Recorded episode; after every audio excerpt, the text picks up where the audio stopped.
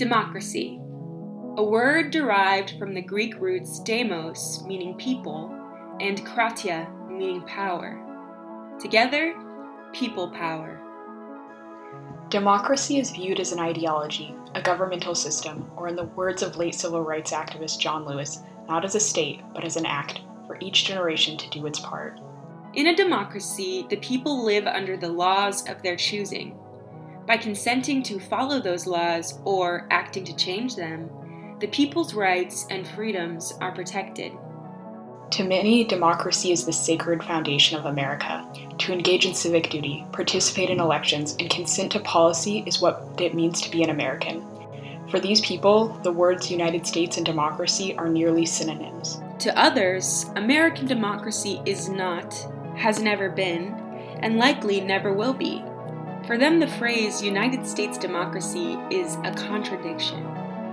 I'm Noura Ahmed. And I'm Eliza Craig, and this is Democracy, a podcast from Themester.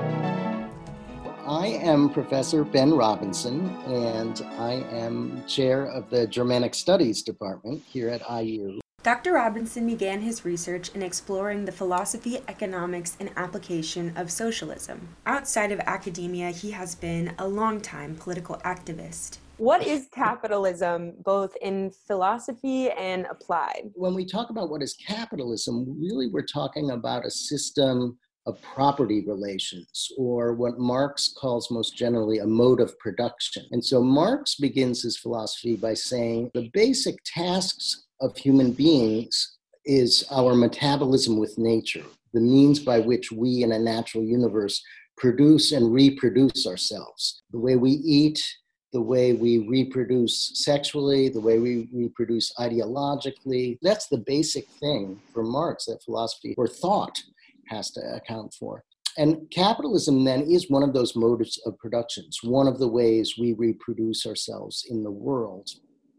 But, and here's Marx's big point, is that those modes always change. They're historical. They're not what Plato said were eternal forms. So you can't define a mode of production and say this is the norm for all time. It changes. So capitalism was the mode of production that emerged in what we generally say is modernity. So around the 15th, 16th century.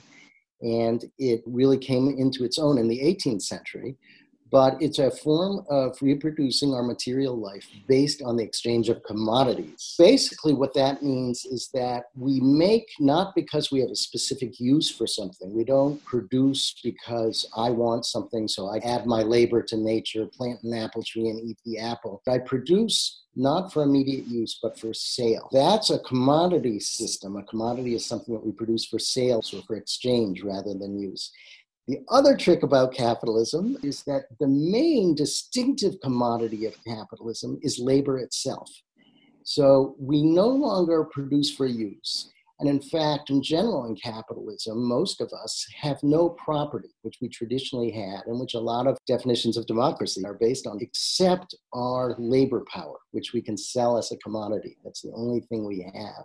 And so capitalism emerges with that the rise of trade and exchange in commodities and the loss of property for many and the beginning of trade in labor. And that happens around the the 18th century in Western Europe and then very quickly spreads over the whole globe. That's the rough outline. How does capitalism bleed into facets of American society? Think politics, religion, healthcare, education. Yeah. And education. So we were talking about its emergence around property and we were talking about small farms and the yeoman farmer and the image of the property owner as the basis of American democracy that Jefferson, maybe more than anyone, lends to our national mythology. But when we look at today, we find that you know capitalism has a much different form. I think it's still capitalism because it's still about the exchange of commodities and it's still about wage labor, which is commodity labor. And those are the basic features that are still there.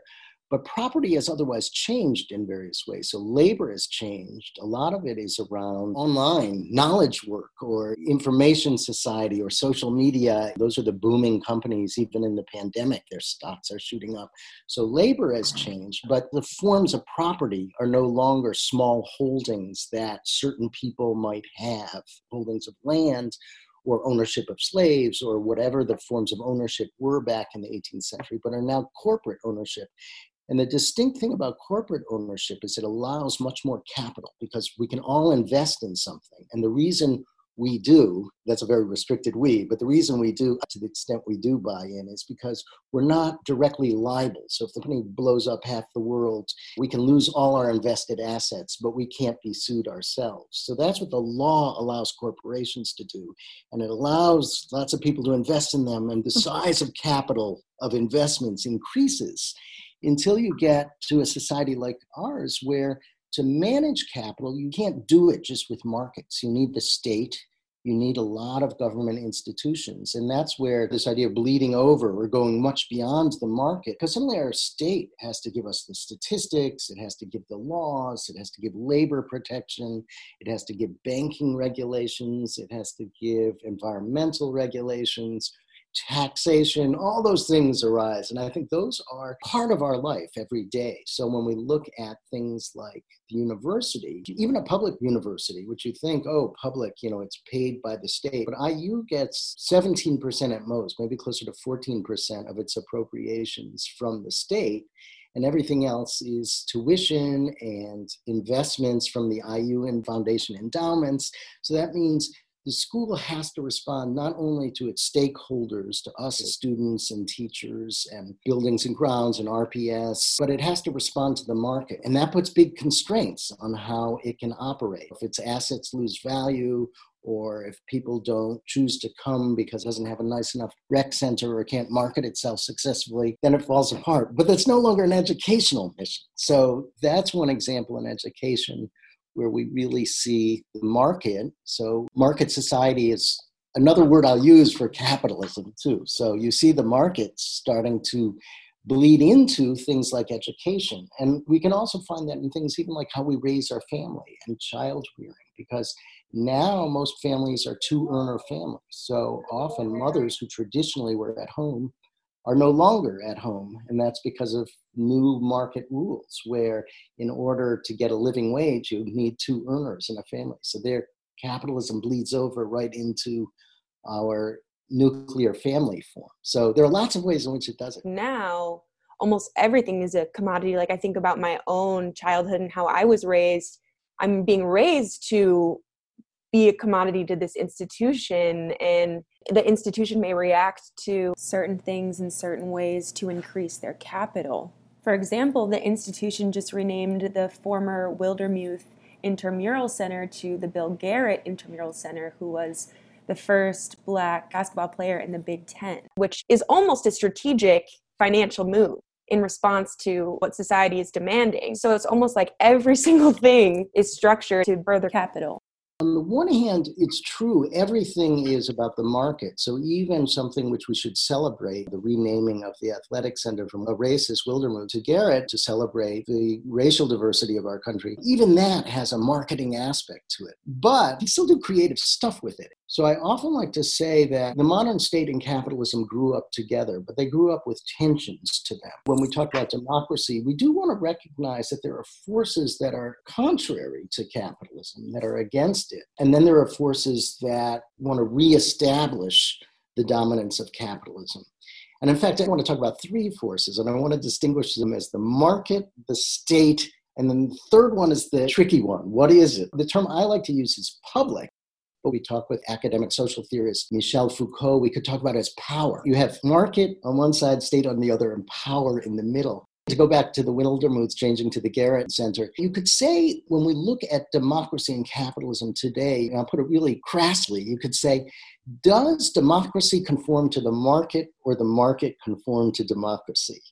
And that way, it's not just the man is making us do one thing and we have no agency. We're all just plugged into a machine and nothing matters. So even the multiracial protests now are just in vain because the market has recaptured them. But that there's an actual struggle because there are more than one force in play. So that's always important to remember when we talk about capitalism and democracy, that there are these multiple forces. So I think you're right on the one hand when you look at these phenomena. Markets permeate everything, even things that we conceive of as so personal. They're non exchange value, they're values like dignity and justice. the market finds its way into that. So I think that's right. But we also have ways of pushing back. So it's not a one way street. That's how I think about that. So the pushing back is the middle, the power, the public. Well, right. Yes. You're picking up on that term. And why I put it so contested is I like emphasizing the word public. It's also an 18th century term that has gone through many changes, just like property has gone through changes since the 18th century. So in the German tradition, it emerged in the Enlightenment, the German word Öffentlichkeit, which means the openness. In the 18th century, it was very small and it was the realm of, of scholars mainly. So universities have a lot to do with democracy democracy.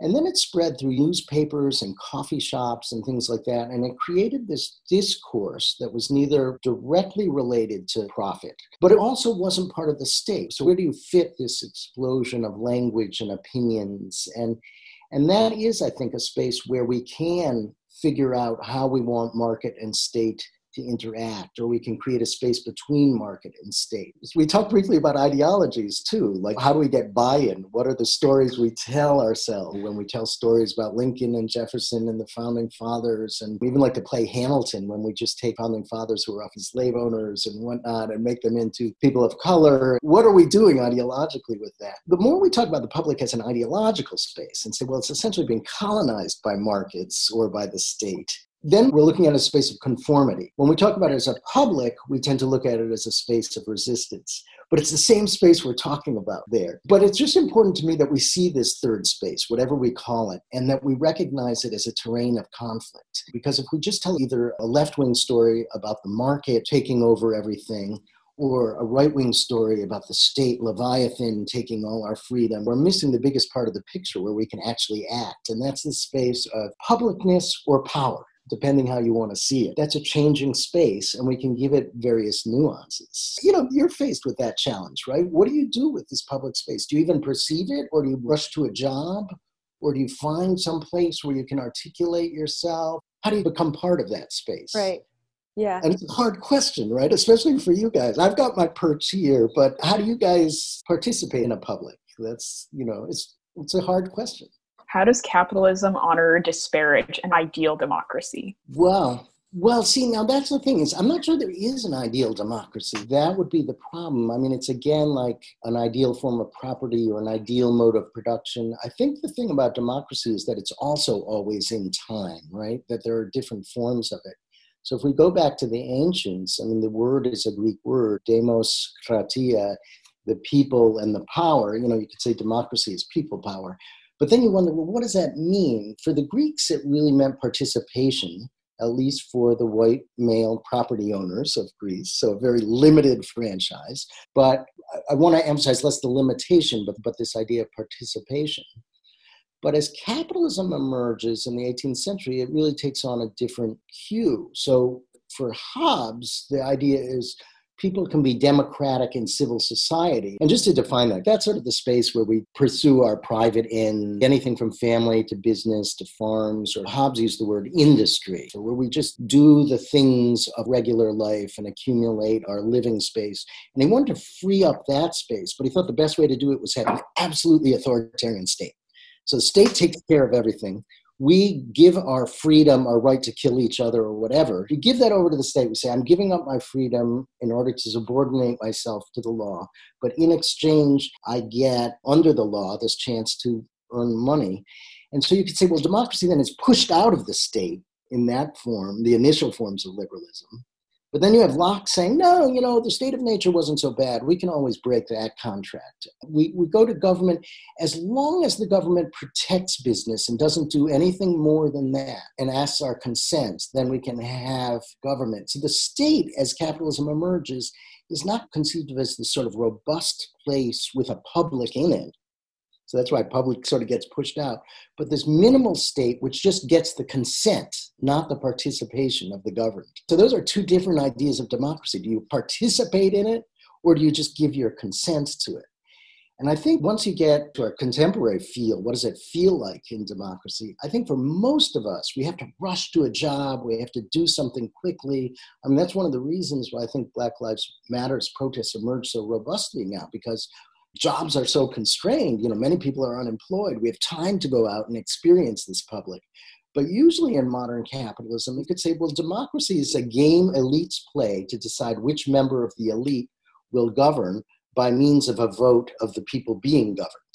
Right? That's no one's ideal of democracy, but it's probably a pretty adequate description. We're not being asked to participate. And in fact, when we do participate too much, that's often when state violence comes down and says, no, too much, you're going to make our markets unprofitable. And bam, we get cracked down on.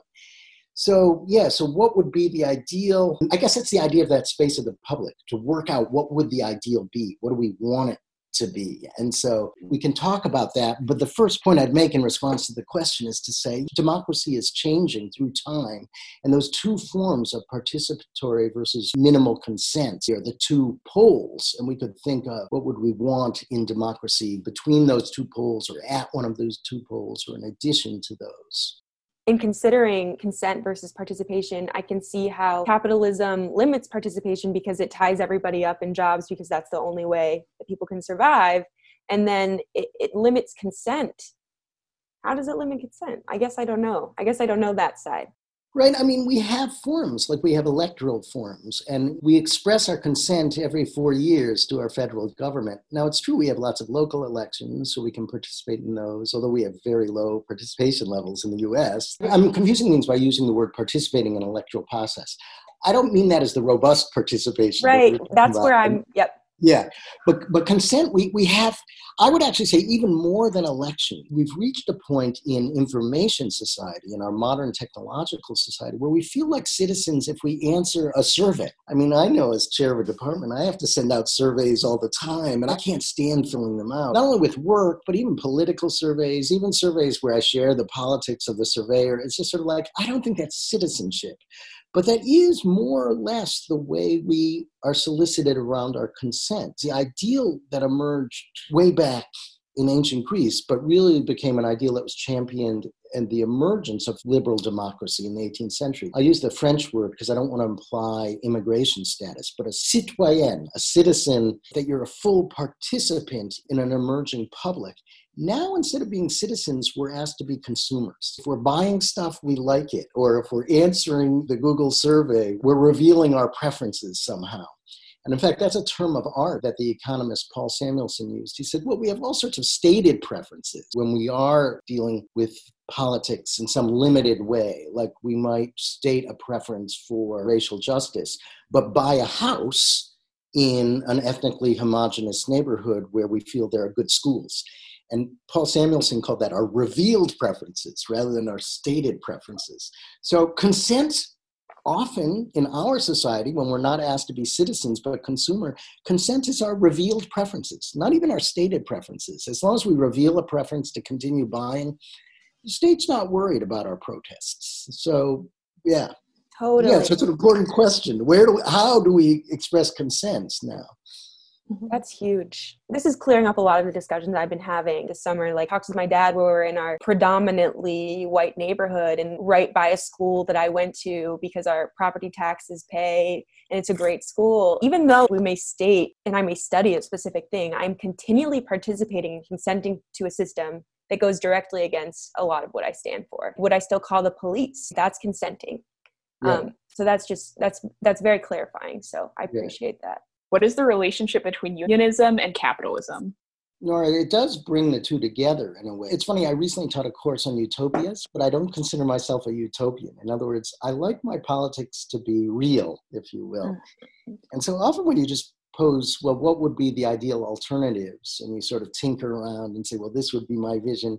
I find that all too abstract. Like, what is what does that even mean? Also, to bring in Eliza, something that you just said about our revealed preferences, our neighborhoods, our good schools. You know, they also implicate us with reproducing the system.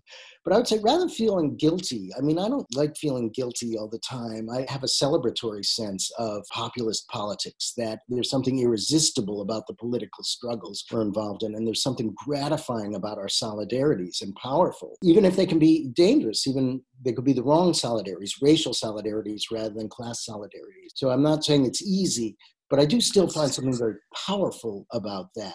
So it's not saying, well, there would be this ideal and we're not living in the ideal and I'm implicated. I would say that doesn't make me feel guilty. That's just a beginning recognition. We're all implicated subjects. And in fact, I don't like the sort of politics which has a nostalgia for a purity. I mean, there's a lot of powerful aspects to intersectionality where we think of the multiple identities and positionalities, which we all concretely occupy. But there is also a sense where it's looking for the most purely exploited as a place of almost innocence. And often, I think it's somewhat dangerous on the left today, the nostalgia for that innocence of, I'm not implicated in anything, I'm exploited by everything. I think we're all implicated. And that idea of an implication, rather than being something that defeats us, can give us a sense of what are the concrete challenges. So now to get to the question of unionism. Unionism is something where we really think of who we are in terms of how we can construct that word we. So, how do we construct we? Whenever I use we, I'm a white male. So, people might say, well, you know, that's a traditional we of power. And I think it's right to question it. But I don't think it's right to say, therefore, any we is just a face in differences that we have to maximally expose. Because if we do that, I do think it's very easy for, let's say, a human resources department of a corporation to say, well, we'll inscribe the multiple pronouns, we'll inscribe the racial differences, the gender differences, the generational differences, we'll inscribe them in our HR protocols, and we'll manage people, we'll serve that management function for you. And I think corporations have been very successful at that also in this moment. And so the idea of creating a we isn't to efface differences, but on the basis of our differences, find out what we have in common. And so that's what unionism does. You know, unionism emphasizes the class aspect of it. It emphasizes things like unequal access to the resources by which we produce our material lives and asks how can we come together as a we around demands on the basis by which we have the means to live a happy and fulfilling life. So, to make it one step more concrete, what makes it really interesting in this moment of political protest is that rather than looking for the least implicated position by virtue of multiple exploitations, unionism looks at what are the fragile commonalities. I'll give a real concrete example that disappointed me with the left. In San Francisco during the protests after George Floyd was killed, the BLM protests, there were protesters, and I'm not saying they're representative, mm. but they tore down the statue of Ulysses S. Grant in Golden Gate Park. And I thought, well, Grant, why Grant? I mean, Grant was the commander who not only led the Union victory in the South, but as he marched south, when he would come to a plantation, he would immediately publicly appropriate the plantation immediately declare slaves war contraband and liberate the slaves. And this was all before Lincoln's proclamation. And that was the biggest public appropriation of private property besides the Russian Revolution. I mean, it was this massive transfer of property. And that was huge. And what happened in the wake of it, called Reconstruction, was the first attempt on world historical scale of building a multiracial democracy. And what that meant as the Freedmen Bureaus were set up, as these new state congresses or state House of Representatives were elected, was finding the commonality between blacks and whites. And a lot of historians say it's not that whites suddenly got over their racism and were no longer implicated subjects, but that they found these common moments by which they could participate in power. So, not just get their consent, they could be participants together in power. And it was super fragile and ultimately was destroyed by not only the South and Jim Crow and the Black Codes, which took years to emerge, but was destroyed by workers being offered little benefits or offered homestead property and it broke that solidarity. So, to create that solidarity between races, genders, sexualities, between the populace, the demos democracy, in a way that's not just asking for consent, but looking for joint participation in the public, is a hard job. And how do we create that we? And going from the 1860s and Reconstruction to the post war period, after the New Deal, there was another attempt at multiracial unionism. And there's a book by a scholar named Robert Korstad about tobacco workers and UCAPAWA, which was one of the first really multiracial unions in the post-war period. And it was destroyed by tobacco, partly by just offering the white workers, but not the black YMCA memberships if they don't join the union. and it's something so trivial, but so close to people. You, you're raising a family, you're also hard pressed, even if you have some significant privileges as a white person. But for that moment, moment of public participation in a multiracial democracy would be destroyed by that. It's so sad, but it makes us understand what the task of creating this public we that includes both the differences but also the solidarity of the demos. That's the challenge. So that's where I see the heart of unionism. I haven't talked about it all that concretely, but I mean, we could today talk about the fight for 15 being led by SEIU. We could talk about it concretely. When you look at what is the importance of unionism in today's social movement, it's good to think about that background. What was Reconstruction about in terms of our democracy and this third term of, of a public? And what was multiracial unionism after the war in the wake of the New Deal? You know, the, the March on Washington, where King gave the I Have a Dream speech, that was organized by A. Philip Randolph, the president of the Brotherhood of Sleeping Car Porters. So it was called the March for Jobs and Justice. It was a union march, and we forget that all too much. Just the role that labor played in the civil rights movement and in creating again, creating solidarity. So, not only creating space for subjects who long to be unimplicated, pure subjects, haven't done anything wrong, just have suffered. And I don't think that's the goal. So, there's yeah. a little edge that I want to get into that comment there. You mentioned that the multiracial union ended with just giving YMCA memberships to the white workers. Well, if they didn't join the union, they were given the membership. So it was used by tobacco to break the union. So to use minor differentials to break the solidarity, to say, if you're a worker of this status, we'll pay as your company for a YMCA membership, but not if you join the union.